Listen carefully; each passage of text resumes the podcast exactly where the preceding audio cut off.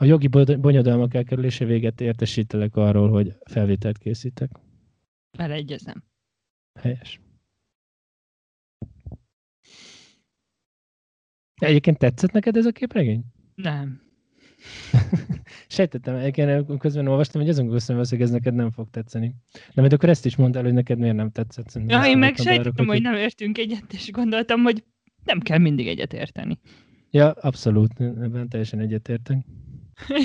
Let's agree to differ. Na, um,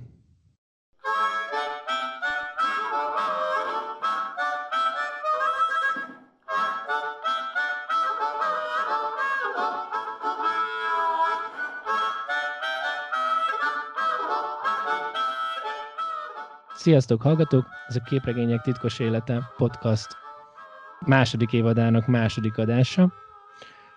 Itt ülünk műsorvezető társammal, Szép Eszterrel. Sziasztok! Én pedig Mráz István vagyok.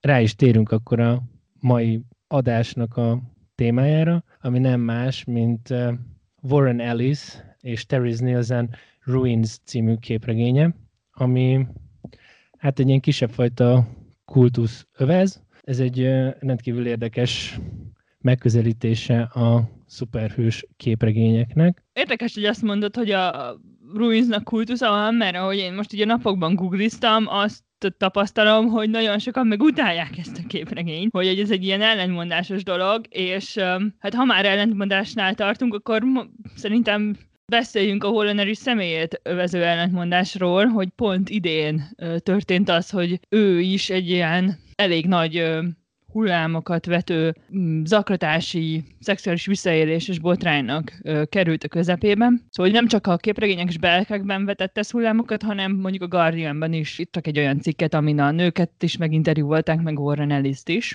Úgyhogy erről beszéljünk röviden.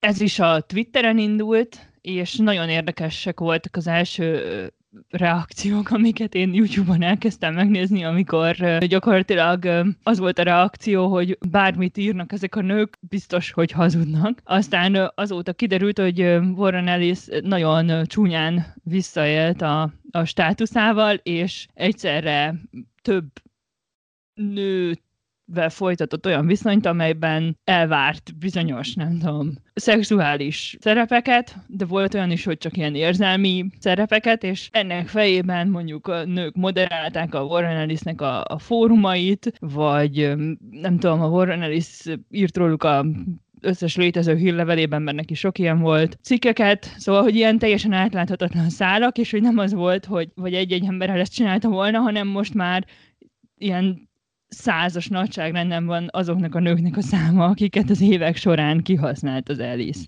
És olvastad István a bocsánat kérő levelét, amit Twitterre rakott közre? Igen, olvastam a bocsánat kérő levelét. Van a kedvenc mondatom az, hogy nem voltam tisztában azzal, hogy ilyen befolyásos ember vagyok, ha tudom hány idő után. Szóval ne, nem tudom, hogy mennyire őszinte az a pozíció, amit fölvett, de az a lényeg, hogy ezután a levél után nem tweetelt többet a Warren Ellis. Mi viszont olvassuk a műveit, és erről beszélgetünk az Istvánnal még az adás előtt, hogy hogy viszonyulunk mi ahhoz, hogy egy egy ilyen nagyon csúnyán visszaélő embernek a műveit olvassuk. Hogy viszonyunk ez István? Ez egy nehéz kérdés, és ugye mielőtt megválaszolnám, csak egy mondani kell, hogy Guardian ez nyilván ugye azért jutott el ez a dolog, mert mind Angliában, mind Amerikában azért a képregényt jóval komolyabbnak tekintik, mint mondjuk itt Kelet-Európában, és számukra Warren Ellis az egy elismert író. Úgyhogy, ahogy te is mondtad, így elég nehéz elképzelni azt, hogy nem tudta, hogy ő mennyire befolyásos, vagy hogy neki ő milyen hatást tud gyakorolni emberekre. Hát ugye itt ezek a híresztelések, vagy ezek a beszámolók ugye arról szóltak, hogy ő ezzel a mestertanítvány viszonyjal élt visszarendszeresen, amikor megpillantott, vagy megtalált egy ilyen tehetséges író, írónak készülő uh, hölgyet, akkor ő így hát voltak éppen behálózta őket azzal, hogy megkérte őket, hogy hadd el az írásaikat, majd ő ad tanácsot, és akkor ezt egy ilyen, egy idő után ezeket a viszonyokat egyre szorosabbra és szorosabbra zárta. Közöltek SMS-eket is, meg különféle üzenetváltásokat az újságok, amiket ugye ő a ezekkel a hölgyekkel, vagy nőkkel folytatott. Amikor a nők megpróbáltak kiszállni ebből a kapcsolatból, egyértelműen látszott, hogy Orren Ellis nem érti, hogy mi a probléma, és hogy ő igazából csak jót tett velük, meg segített nekik, meg felemelt őket. És ez a botrány ez nem csak azért lett ennyire hangos, mert mondjuk úgy, hogy névtelen nőket zaklatott, hanem azért legfőképpen, mert egy csomó ugye mostanában már egyre nagyobb szerepet kapó női alkotóval is eljátszotta ezt korábban, és hát sokan elég erősen ki is állnak amellett, hogy az ő karrierje nem az, hogy érjen véget, de hogy vessen számot ezzel a dologgal. Szomorú, mert ő tényleg valóban egy nagyon tehetséges író, aki nagyon sokat tett a médiumért. Hát az emberben felmerül a kérdés, pláne, hogyha volt esetleg kicsit hasonló szituációban, hogy egy ilyen embernek a műveivel, vagy az ilyen embernek a dolgaival így szeretne egyáltalán valamilyen közösködni, és az egyértelmű válasz az, az lenne, hogy nem, de igazából, mint ahogy erről is beszéltünk az az adás felvétel előtt, hogyha megnézzük igazából nagyon sok rendkívül elismert alkotót a múltból, legyen az Shakespeare, legyen az Byron, ők mind nagyon ellentmondásos figurák voltak, és hát nem mondhatjuk azt, hogy csak és kizárólag mondjuk jól cselekedtek az élet minden pillanatában. Még pont most nézem a Michael Jordan utolsó évadáról és karrierjéről szóló dokumentumfilmet, a The Last Dance. Abban például Jordan beszél arról, hogy soha nem akart példakép lenni, mert hogy ő csinál olyan dolgokat is, amik nem biztos, hogy szimpatikusak az embereknek, és ő nem akarja, hogy az emberekben olyan képen róla, hogy ő egy ilyen tiszta, kedves, jófej, borzasztóan tehetséges, ilyen már-már isteni figura, ugye nagyon sokszor istenítik őt így a filmben, és amikor ilyen apró dolgok, hát viszonylag apró, de azért meghökkentő dolgok kiderülnek róla, akkor erre a nyilvánosság borzasztó agresszíven és nagyon erősen reagált, és ez őt így teljesen tönkretette. Nyilván abban az értelemben nem akarok párhuzamot vonni Michael Jordan és Warren Ellis között, hogy amiket mondjuk Jordan fejéhez vágtak, mert le, én tartok most így a hetedik résznél, azok egyáltalán nem olyan súlyú dolgok, mint amiket Warren Ellis elkövetett, és azt gondolom, hogy most ezek iszonyatosan erősen itt vannak a köztudatban, de mondjuk egy ilyen 50 évvel később nem biztos, hogy az emberek a művei felett mondjuk így ítélkezni fognak emiatt.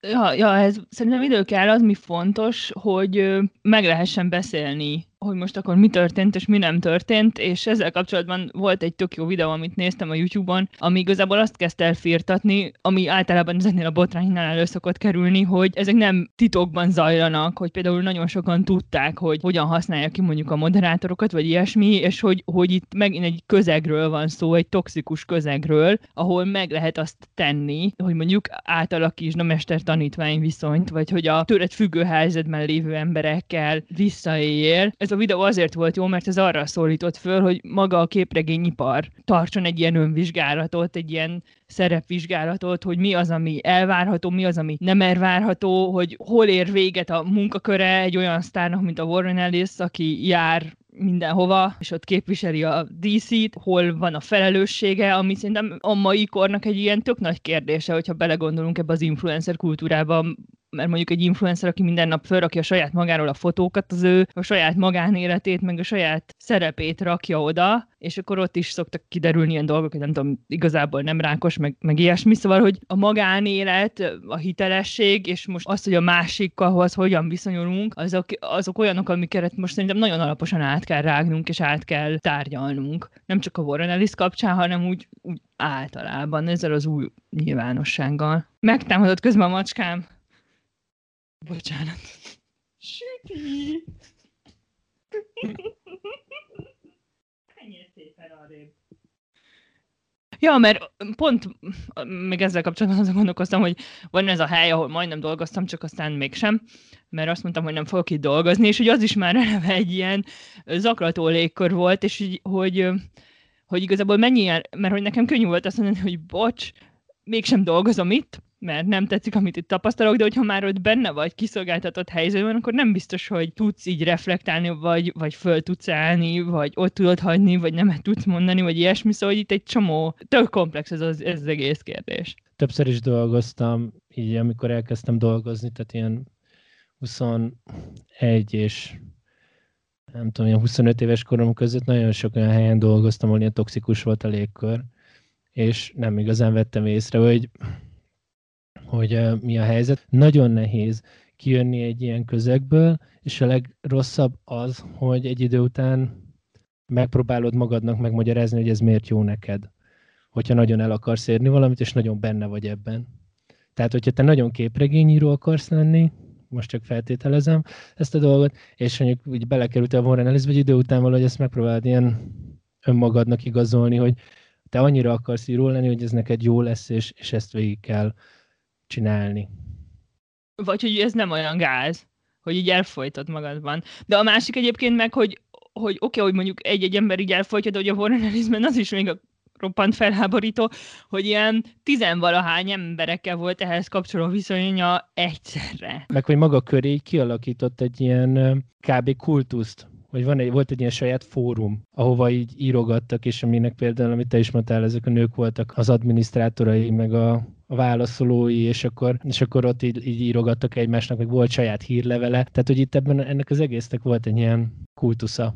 Így, így, így volt egy ilyen saját kultusza neki, amit így ő maga épített fel, körülbelül ezekkel az emberekkel. Lehet, hogy a kultusz az egy erős kifejezés erre, de hogy mégiscsak volt egy ilyen klub, ami róla szólt korábban megmondtad, hogy akkor most olvassuk-e Warren Ellis-t, vagy nem olvassuk Warren Ellis-t, hogy ez a téma így fölmerül, meg hogy mit akarnak azok az emberek, akik most mondják azt, hogy velem ez történt, és velem is, és velem is, és velem is. Pont az egyik ilyen nő nyilatkozta, hogy ő nem azt akarja, hogy ne olvassuk Warren Ellis-t, mert hogy neki személyesen mondjuk a Transmetropolitan sokat jelentett, hanem azt akarja, hogy erről az egészről beszéljünk, már csak azért is, mert hogy ezeket a képregényeket, mint mondjuk jelen esetben a Ruins, nem egyedül csinálja Warren Ellis, hanem emellett van egy rajzoló, színező, kihúzó stáb, nem tudom, akiknek a munkája ugyanúgy benne van, és hogy ne felejtsük el, hogy a képregény az egy csapatmunka, ahol itt most besült ez a csapatos együttműködés, mert lehetővé tette ezeket a kihasználásokat, de maga a pro- projektum az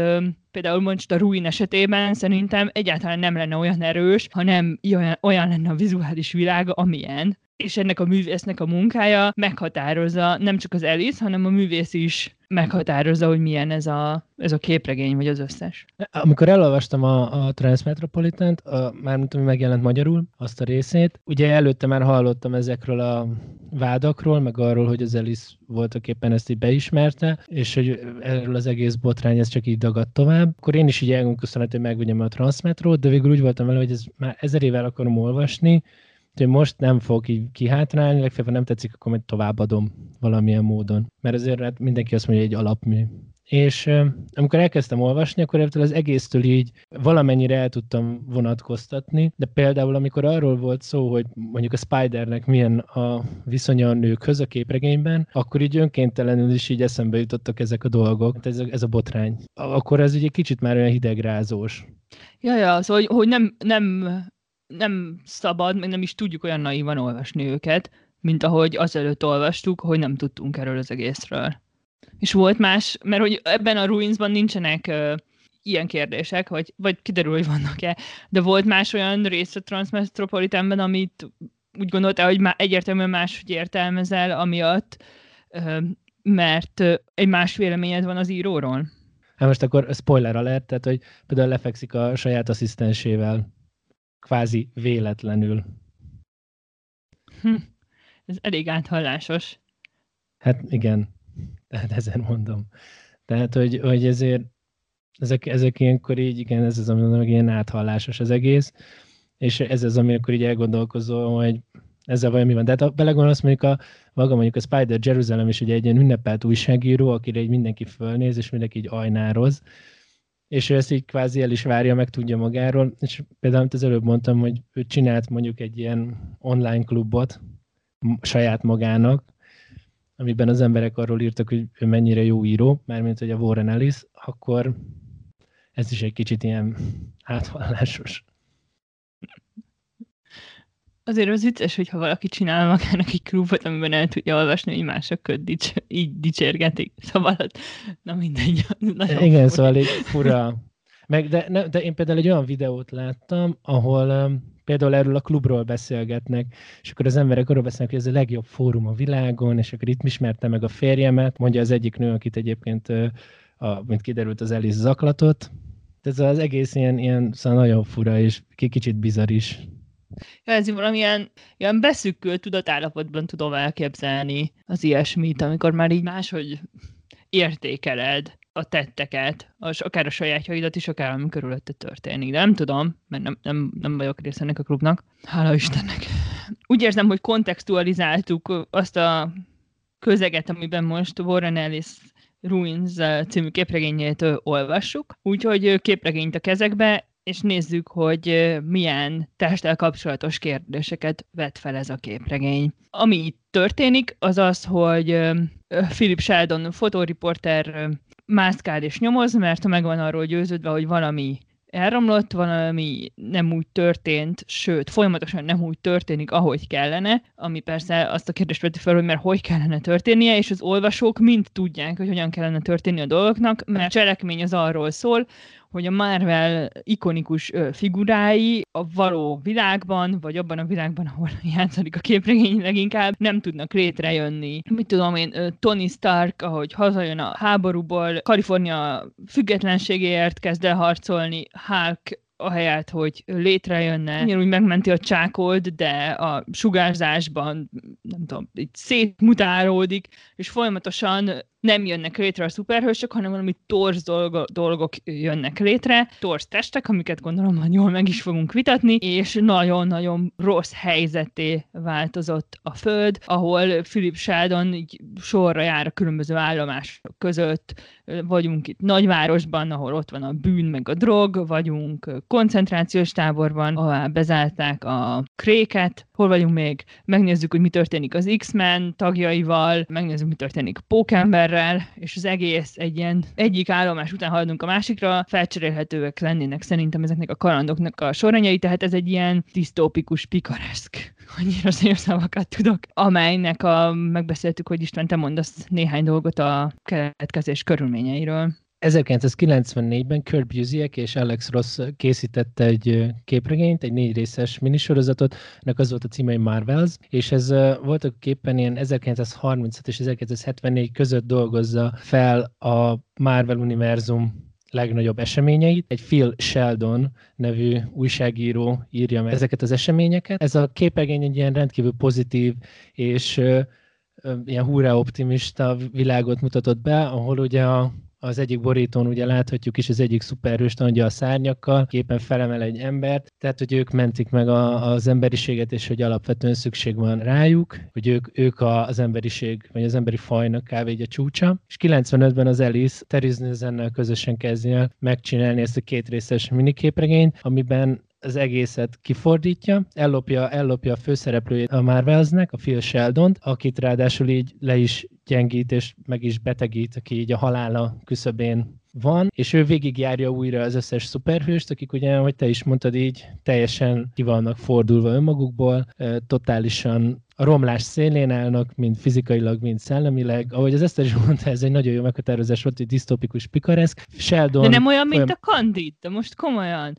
Ahogy a Candid ugye arról szól, hogy uh, azt cáfolja Voltaire, hogy ez minden világok legjobbika, ezt az állítást, ami akkor egy ilyen nagyon fontos gondolat volt, és akkor bebizonyítja, hogy nem, mert minden szar, és hogy itt is az történik, hogy, hogy fogja uh, Warren Ellis a Marvel univerzum karaktereit, meg ezt a konkrét Marvel nevű képregényt, és akkor mindennek megcsinálja az inverzét. Ez szerintem, ez szerintem a kandid. Ugyanakkor be is csatlakozik ebbe a szuperhősök átértelmezése mozgalomba, vagy irányzatba, ami akkoriban ugye fontos volt. Mindezt teszi egy ilyen borzasztóan kegyetlen módon, de az a vicces, hogy ha utána olvasol, akkor azt találod, hogy ő ezt egy paródiának szánta. Mondom, a... hogy Candid, mondom! Tehát ő ezt egy paródiának szánta, de hát így az embernek így néha rosszul esik olvasni a, az oldalakat, ahol ilyen szétrobbanó testek, meg levágott végtagokkal fekvő szuperhősök vagy mutánsok vannak.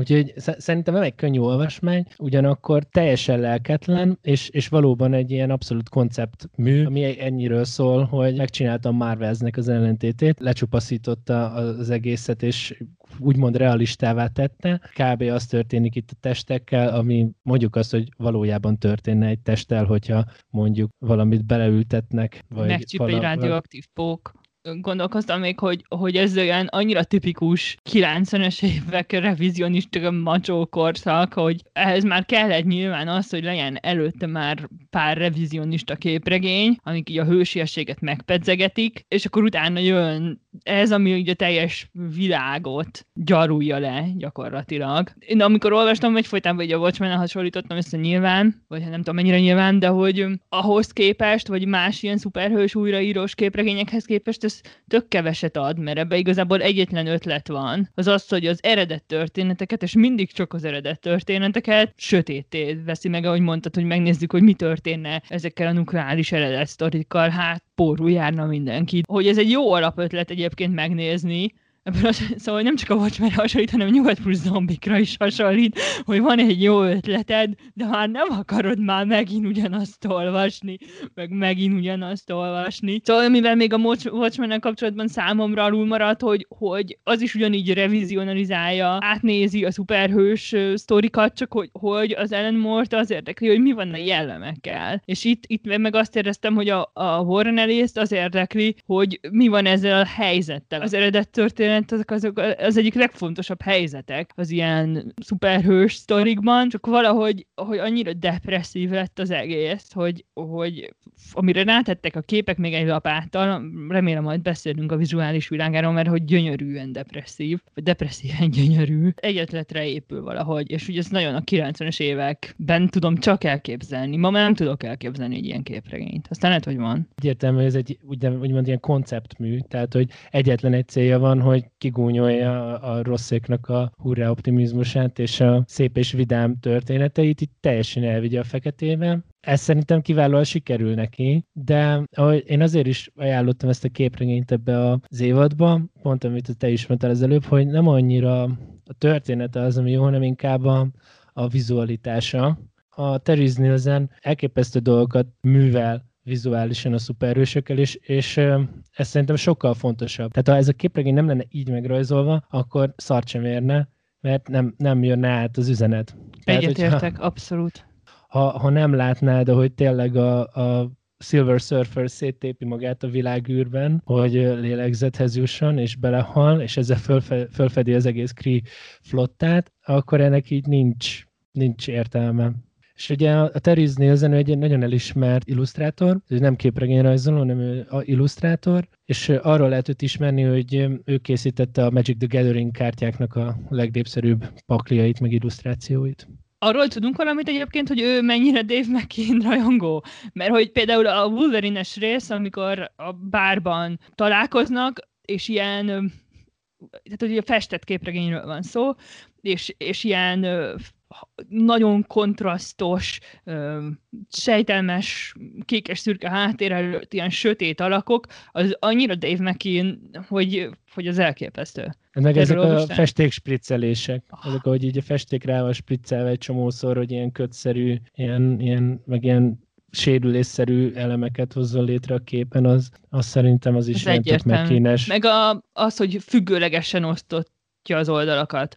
Szerintem azt megként csinálja a legtöbbet. Ezeket a nagyon keskeny oszlopokat, amikben bemutatja a cselekményt.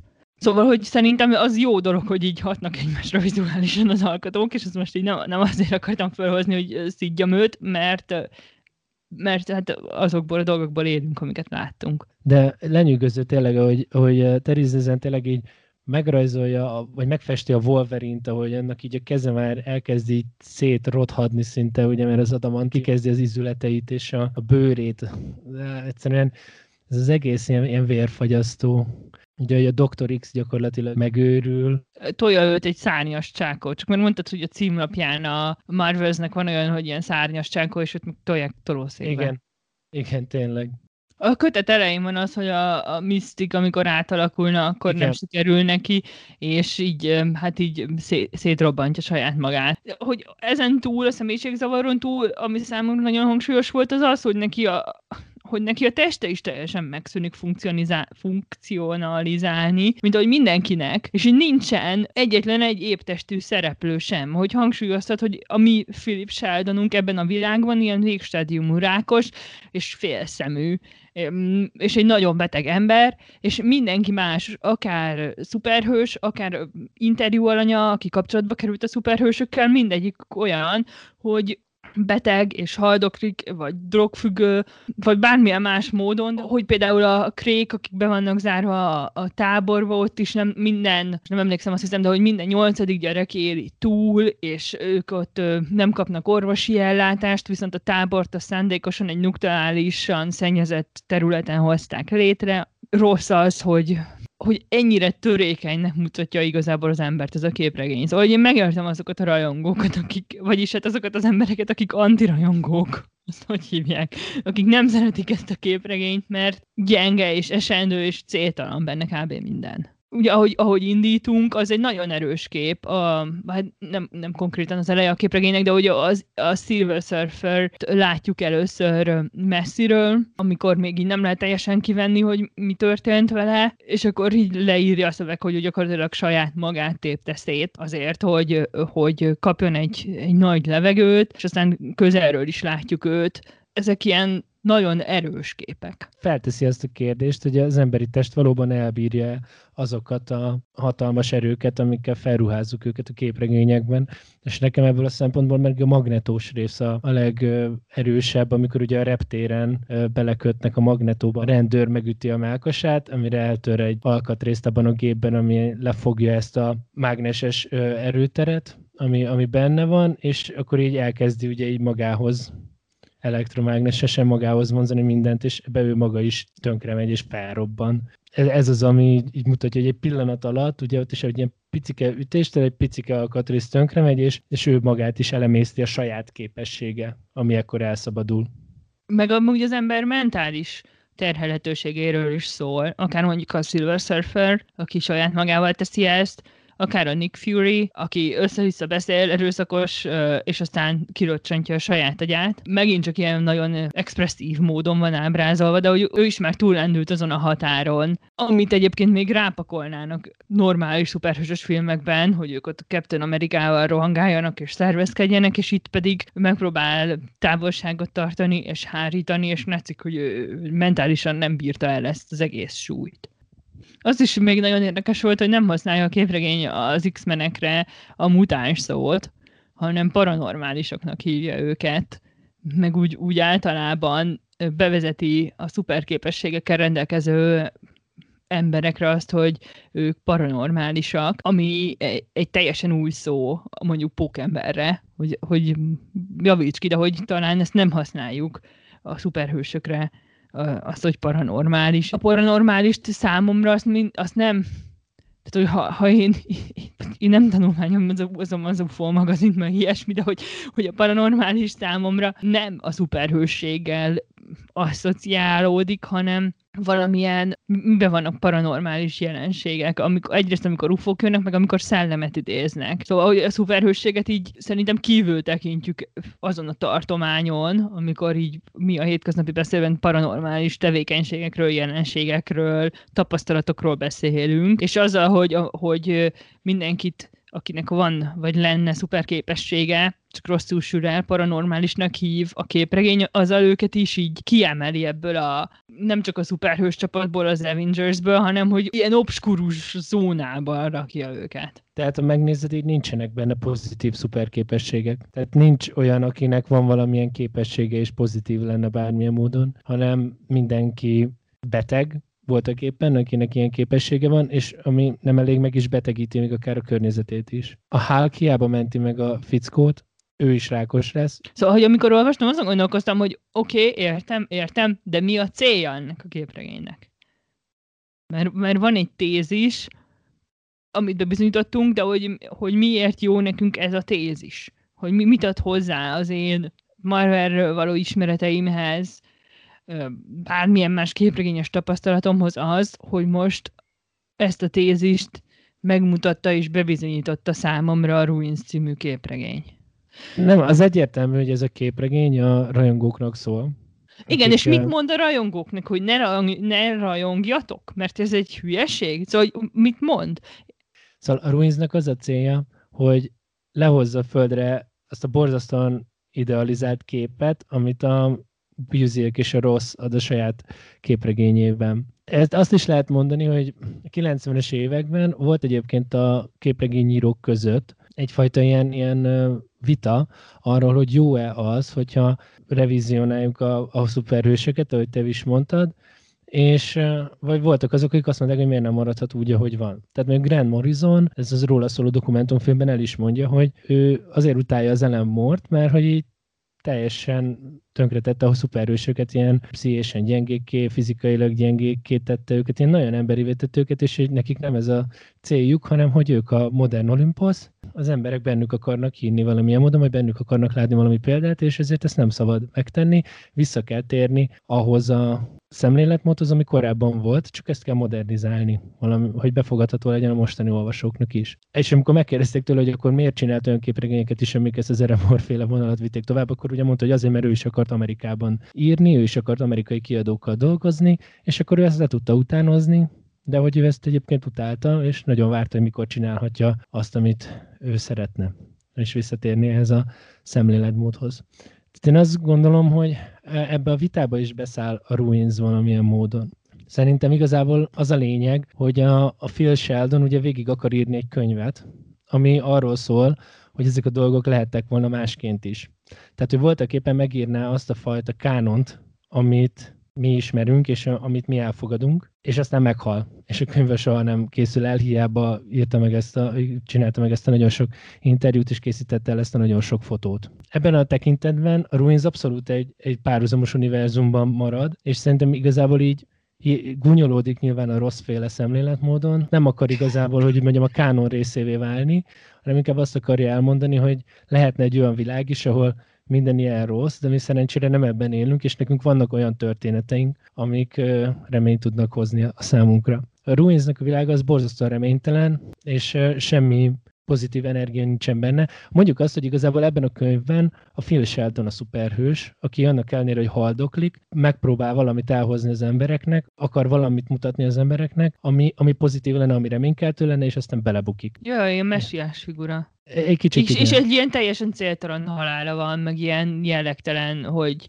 hogy az a hogy a munkáját el is veszik a halálával. Nem fogja senki folytatni ezt a nyomozást, vagy ilyesmi. Igen, és ebből a szempontból teljesen reális. Ja, ja. A Gigor Attila mondott egyszer egy interjúban egy, egy ilyet, a Nyomozó című filmnek az elején egy, van egy jelenet, amiben egy nő meghal, kiesik egy ablakon, és uh, megkérdezték tőlem, biztos, hogy szó szerint fogom tudni idézni, de megkérdezték tőle, hogy, hogy, miről, hogy, milyen, hogy miért így hal meg ez a nő, és akkor mondta, hogy ebben az egy jelenetben benne van az én filozófiám a halállal kapcsolatban, ami azt jelenti, hogy teljesen váratlan és teljesen értelmetlen. És hogy nincs, szerintem nincs igazából olyan halál, ami, ami ilyen hősies lenne, heroikus, vagy, vagy ilyen értel, vagy valamilyen értelmet tudnánk belerakni utólag. És tehát a Ruins is valahogy kicsit erre, erre csatlakozik rá. Van olyan, amilyen hőstett és önfeláldozó halál. Most az, aki jut eszembe, amit már tök régóta el akarok olvasni, és nem olvastam, az a, a döntés, az Edith Eva Egernek a könyve, ami ugye koncentrációs táboros helyzetekről szól, legalábbis ez a koncepciómról, de nem olvastam, de hogy el tudok olvasni, el tudok képzelni olyan önfeláldozó és nemes helyzeteket, amikben ilyen tök kis döntések által tök egyszerű emberekből lesz hős, de hogy ez a képregény nem teszi lehetővé ezeknek a helyzeteknek a megvalósulását, az tény. Sőt, még el is visznek koncentrációs táborba, hogy, hogy ne ö, legyenek illúzióink a felől, hogy van olyan, hogy önfeláldozás abban a világban, ahol a képregény játszódik, vagy, vagy van ö, mondjuk mozgalom, ami arra irányulna, hogy ne legyenek igazságtalanságok ezekkel az intergalaktikus menekültekkel, vagy, a, vagy az X-Men tagjaival, vagy ilyesmi. Szóval itt, itt semmi ilyesmire nincs lehetőség. Mondtad, hogy ez a képregény rajongóknak szól, és így végül is benne van a Marvels előzmény képregény, meg nyilván ez az egész revizionista hang nem, de én azért gondolkoztam azon is, hogy mit tud ez mondani valakinek, aki nem rajongó, és mondjuk amikor megjelent, akkor szerintem a, a nagy közönség az sokkal kevesebbet tudott a Marvel szuperhőseiről, mint most, amennyit a nagy közönség tud a Marvel szuperhőseiről, mivel most túl vagyunk rengeteg filmen. Tehát, hogy most mindenki fel tud sorolni jó pár karaktert a moziba járó társadalmi csoportból, vagy azok, akik nézik ezeket a filmeket. Szóval, na, szóval érted, hogy ma egy sokkal nagyobb referencia kerete van, és ma az is el tudja olvasni, és értelmezni tudja ennek a képregénynek a szándékát, aki maga nem képregény rajongó, míg amikor elkészült, akkor egy sokkal szűkebb körnek szólt, és akkor találtam két olyan dolgot, ami szerintem ilyen átfogóbb társadalmi üzenet, és nem csak a, a képregényrangoknak szól, vagy nem csak a márveleseknek, és az egyik az az, hogy az amerikai álom motivuma egy csomószor visszatér benne, negatívan, tehát hogy például az amerikai álmot csak hajszolni lehet, nem lehet megvalósítani, és maga az, hogy legyenek szuperhősök, akár azok a félre sikerültek, mint Hulk, meg Silver Surfer, meg kik vannak még benne, mindenki benne van, Doctor Strange, a Mystic, vagy bárki, vagy hogy legyen szuperhős maga a nyomozó, hogy ezek mind meg vannak tételesen cáfolva, és van is egy ilyen jelenet, ami ö, Washingtonban, a fővárosban játszódik, ez az első kötetben van, amikor mondja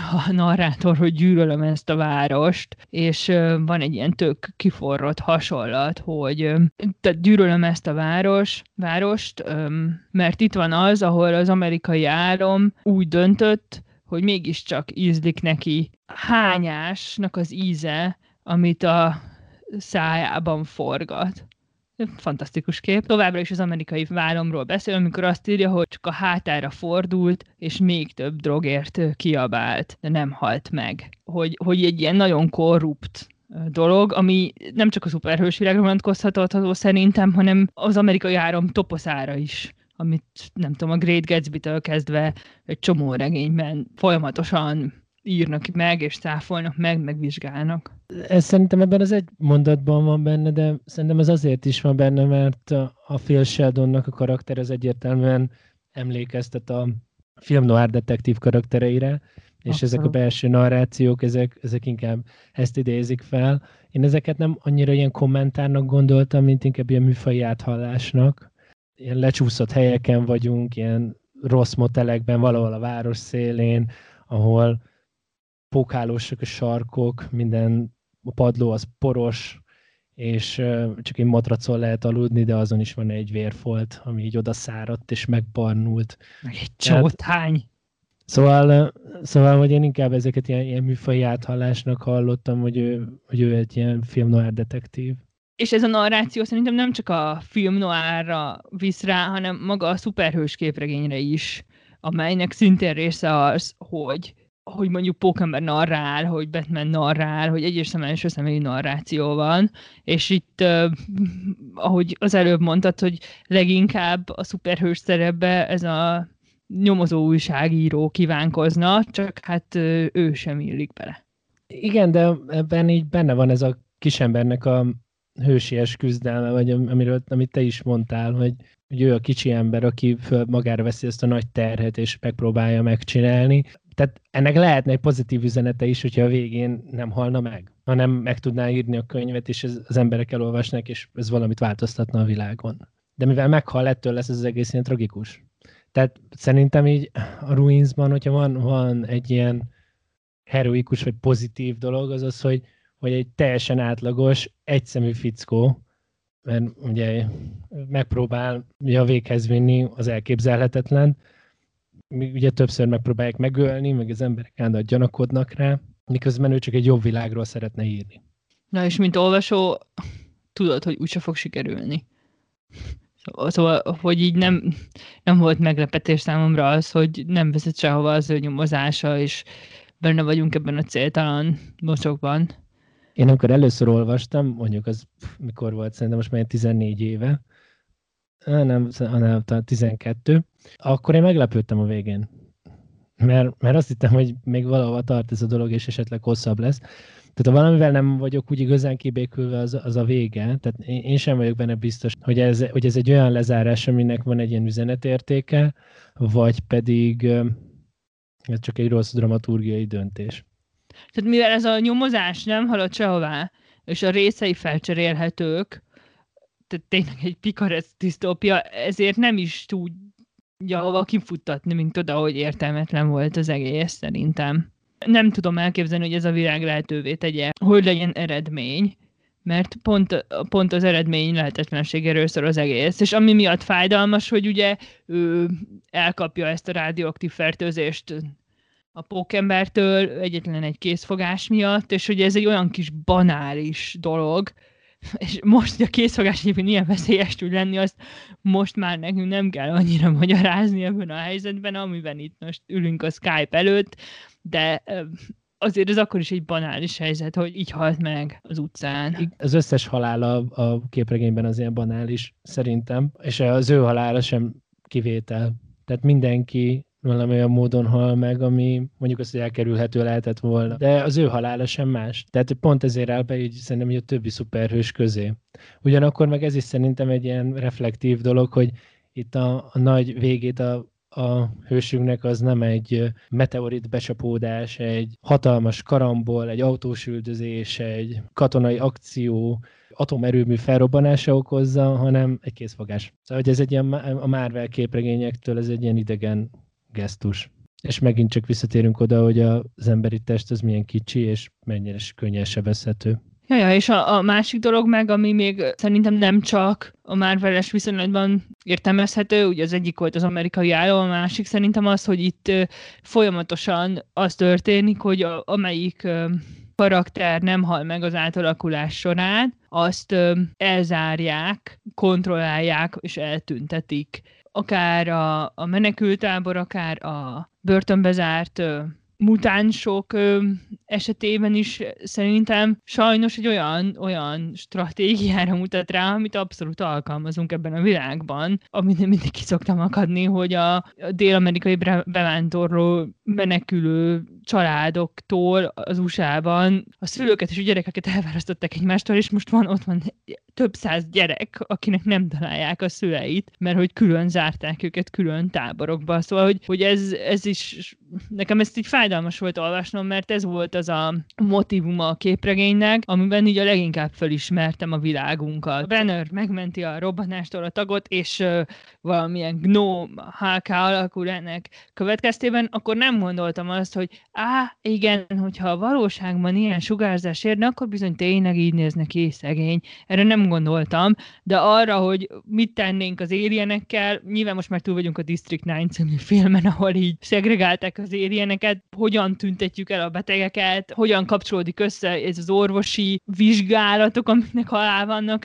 vetve a mutánsok azzal, hogy ez egyébként egy megőrző büntető intézmény, hogy ez a kettő így nem különíthető el. Ezek voltak azok a motivumok, amikben így, így leginkább ráismertem a 24. század elejének a problémáira. És akkor arra gondoltam, hogy na, ez, ez valami olyasmi, amit, amit végre tudok értelmezni azokon a kereteken túl is, hogy Marvez, Marvez, Marvez, jó rendben. Egyébként nem mondtuk igazat, mert van egy pozitív rész benne, van benne két oldal, ami nagyon színes és nagyon vidám. És ez az, amikor megpillantotta, hogy mi lett az X-Men tagjaival, akkor utána egyszer csak egy parkban találja magát, ahol egy kislány elhívja őt, hogy egyen szendvicset vele meg a mamájával. Van benne egy ilyen kétoldalas kis, kis színes... Ez a második részben van, ugye? Ez a második kötetben van, igen.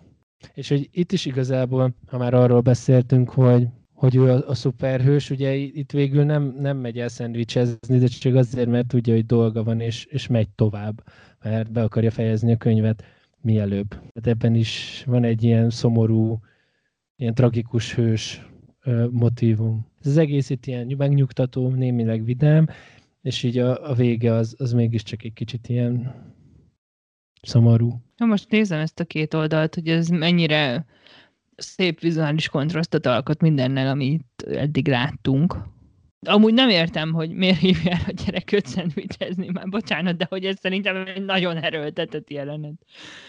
Oké, okay, hogy ő lemond a normalitásról, meg, meg arról, hogy ebben a világban éljen, mert ezek szerint akkor létezik ez a fajta virág, világ, ahol virágot lehet szedni, de ez roppant erőltetett. Mindig úgy gondoltam, hogy ez egy ilyen álomszerű jelenet. Tehát, hogy pont, és ebből a szempontból szerintem nem baj, hogy erőltetett, mert hogy ugye nem tudja, hogy hogyan került oda, tehát, mint hogyha egy másik világba csöppent volna, egy ilyen, egy ilyen olyan, érzé, olyan érzése van, és ebből a szempontból ez így megállja a helyét, hogy ez egy ennyire erős jelenet, vagy ilyen túl-túl nagy hangsúlyt kap az egészben. Itt egy tó mellett ül, és az egy ilyen metafora, hogy itt van ez a tó, amelynek a tükre teljesen sima és mozdulatlan, és ha beledobnánk a kavicsokat, akkor azok tökéletes körökben, koncentrikus körökben hullámoznának, és hogy azok az emberek, akik után nyomoz, azok is ilyen kavicsok, amiket beledobtak a világba, és így hullámokat vetnek, de nem itt van a helyük, és mindent felforgatnak. Szóval, hogy ez, ez az a világ, amit felforgatnak a, a mutánsok. Nem tudom, nekem tetszik a profi, ezt sokáig nézegettem, ahogy így meg van rajzolva, hogy párhuzamos a,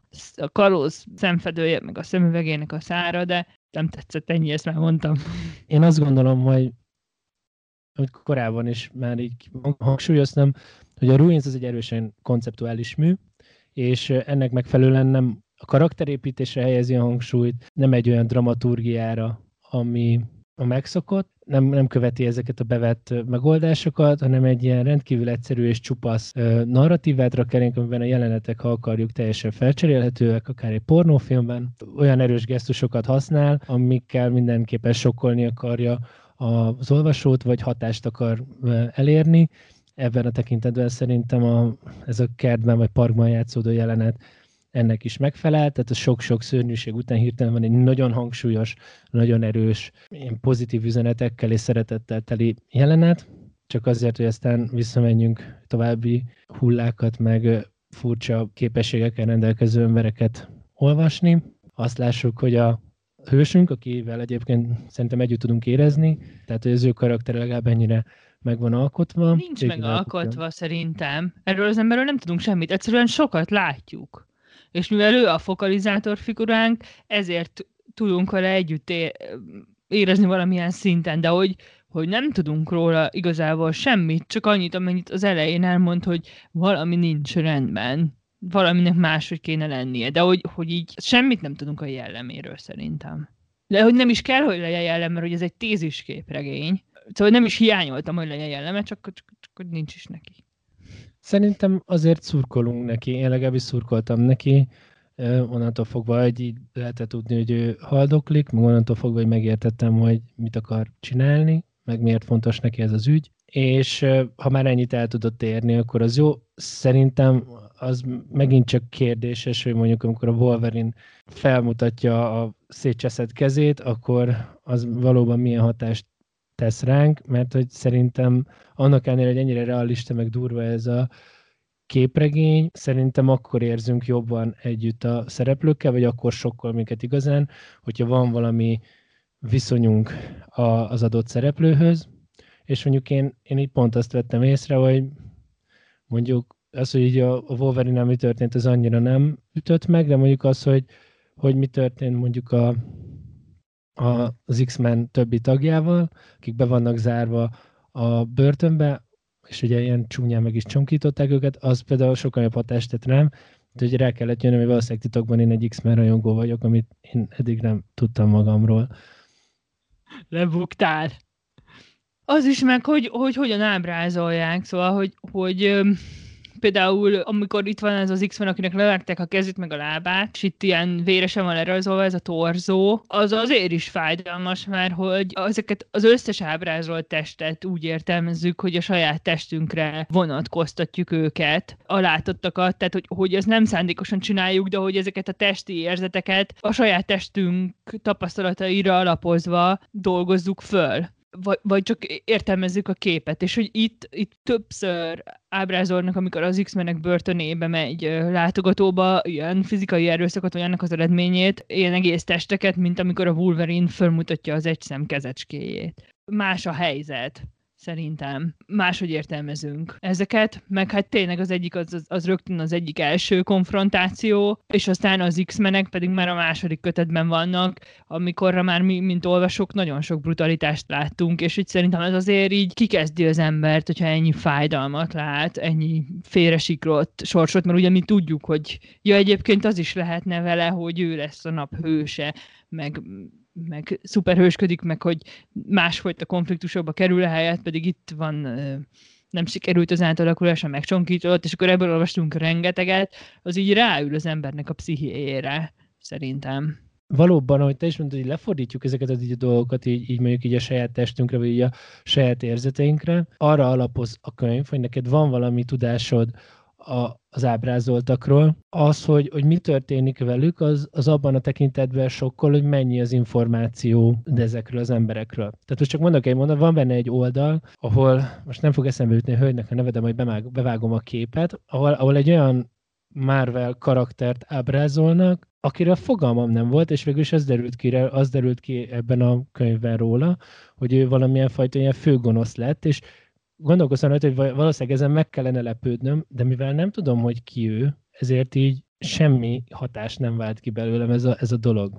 Csak ha utána olvasok, akkor így állok, hogy áh, aha, hú, ez durva. Ruins... De most mi nem ugyanarról beszélünk. Mert hogy én egyetértek, és ezt már ki is mondtuk szerintem, hogy, hogy az egy easter teli dolog, és ma többen értik, de még mi se értjük az összes karaktert, mert nem ismerjük föl, és hogy, hogy ez, ennek van egyfajta hatása, hogy ez a tudásunkra appellál a képregény, és van ez a másik rétege is, amit meg én próbáltam megfogni, az az volt, hogy az ábrázolt erőszakot attól függetlenül értjük, hogy tudnánk, hogy ki az az ember. Szóval szerintem ez két külön dolog, és két külön módon hat. A felé akartam terelni a dolgot, hogy a Ruiz igazából meg koncepciójában sokkolni akar. Ez a vizuális erőszak, amit látunk, az csak ilyen habatortán. Ő itt igazából a Marvel rajongókat akarja azzal szétsokkolni, hogy, ez, hogy, hogy az egész koncepciójával, hogy ő mindenkit szétcsesz. Hát akkor köszönjük, hogy volt. Igen, de meg jobb is talán, hogy nem, mint el fogult uh, Marvel rajongók olvastuk, mert hogy, hogy akkor nem tudom, hogy egyszerre lettem volna a karbadőrös hangulatú, és a vérnyomásom tízezer lett volna, hogy hogy képzeli ezt. Szóval örülök, hogy megmentettem magam ettől az élménytől. Igen, ez a nagy mászlink, hogy nem vagyunk nagy Marvel rajongók. De egyébként csak így a hallgatóknak mondjuk el, hogy DC rajongók sem vagyunk, mi a képregényeket szeretjük. Ja, de én most egy csomó Marvel-t olvastam, mert találtam itthon, kiderült, hogy vannak, és akkor elolvastam őket. Ez lett volna a képregények titkos élete második évadának második adása. A harmadik adásban is a test lesz a témánk, és egy új képregényről, mégpedig a vízióról fogunk beszélgetni, ami december elején fog megjelenni, úgyhogy friss lesz és ropogós. Részemről én már nagyon várom, hogy, hogy erről beszéljünk. Szeretném még a figyelmetekbe ajánlani a Patreon oldalunkat, ami nagyon lelkesen készítettünk, abból a célból, hogy a podcast készítéséhez tudjunk venni eszközöket, és itt olyan fantasztikus csomagok közül választatok, mint a nagy erő és a nagy felelősség csomag, úgyhogy ha van kedvetek, akkor nézzetek rá, és hogyha megtehetitek, akkor klikkeljetek is valamelyik csomagra, de az is elég, ha csak hallgatjátok a podcastot, István tudja, hogy hol. Ne felejtsétek el, hogy YouTube-on megtaláljátok képekkel illusztrálva az adást, ezen kívül pedig fönn vagyunk a Spotify-on, az Apple Podcaston, a Google Podcaston, és tovább olyan felületeken, ahova az Enkor szétdob minket. Hát az Enkoron is tudtok minket követni, küldhettek nekünk javaslatot esetleg, hogy milyen képregényekről beszélgessünk, és lehet, hogy valamelyik adásba be is fogjuk építeni, valamelyik évadban. Ja, én amúgy tökre kíváncsi vagyok, ez tök jó ötlet. Igen, hogyha a testről van ötletetek, hogy miről beszéljünk, akkor azt írjátok meg bátran, mert ez egy izgi dolog. Az Enkoron egyébként szoktuk látni, hogy nagyon rendesen hallgatok minket, ezt nagyon-nagyon köszönjük, Vigyázzatok magatokra, tartsatok a távolságot, hordjátok a maszkot, egyszer ennek is vége lesz. Mosatok Sziasztok. kezet. Sziasztok!